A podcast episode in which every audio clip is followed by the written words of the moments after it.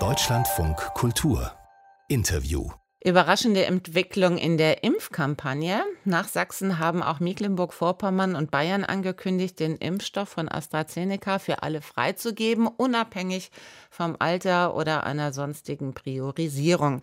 Ich spreche darüber mit Wolf-Dieter Ludwig. Er ist Vorsitzender der Arzneimittelkommission der Deutschen Ärzteschaft. Guten Morgen, Herr Ludwig. Guten Morgen, Frau Welti. Wie sehr sind Sie überrascht worden von dieser Ankündigung? Gut, ich bin natürlich schon überrascht worden nach der Entwicklung in den letzten Wochen, aber ich halte diese Entscheidung sowohl für nachvollziehbar als auch vertretbar unter der Voraussetzung, dass man diejenigen, die jetzt geimpft werden in der jüngeren Altersgruppe, sehr gründlich befragt, ihre Vorerkrankungen kennt und dann natürlich auch sehr genau informiert über mögliche Nebenwirkungen des Impfstoffs. Man wolle alles verimpfen, was geht, heißt es aus den Ländern. Ist das endlich die richtige politische Entscheidung unter der Bedingung, dass sich eben die Impfwilligen, wie Sie ja auch schon gesagt haben, ausführlich beraten lassen? Ich glaube ja, denn wir wissen ja, dass gerade in dieser Gruppe der Jüngeren die Inzidenz oder die Häufigkeit von schweren Verläufen seltener ist, aber sie ist nicht gleich null. Das heißt, die Zahl derjenigen, Frauen, die beispielsweise zwischen 35 und 45 erkranken oder bis Mitte 50 sogar, ist beträchtlich höher und das Risiko dann an der Infektion zu versterben, als das Risiko, eine schwere Nebenwirkung zu erleiden, die wir zudem heute ja relativ gut erkennen können und auch behandeln können. Auf welche Symptome muss man denn da achten?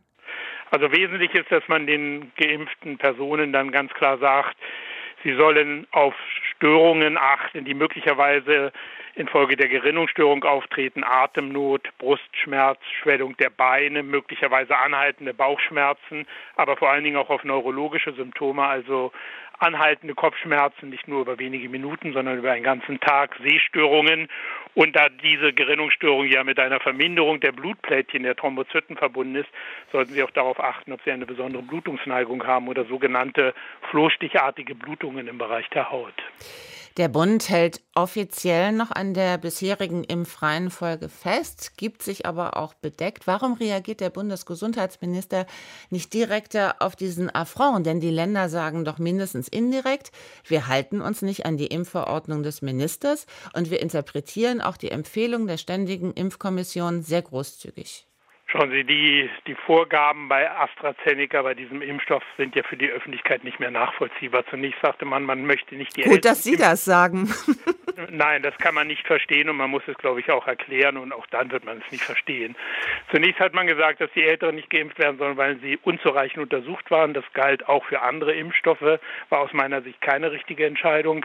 Dann sagte man aufgrund dieser Nebenwirkungen, die vorwiegend bei Jüngeren auftreten, jetzt impfen wir nicht mehr die Jüngeren, aber die Älteren. Gleichzeitig wissen wir aber, dass auch bei den Älteren derartige Nebenwirkungen, wenn auch seltener, auftreten. Genau, ich habe mir die Statistik eben nochmal angeguckt. Das hat ja schon eine breite breite Bandbreite.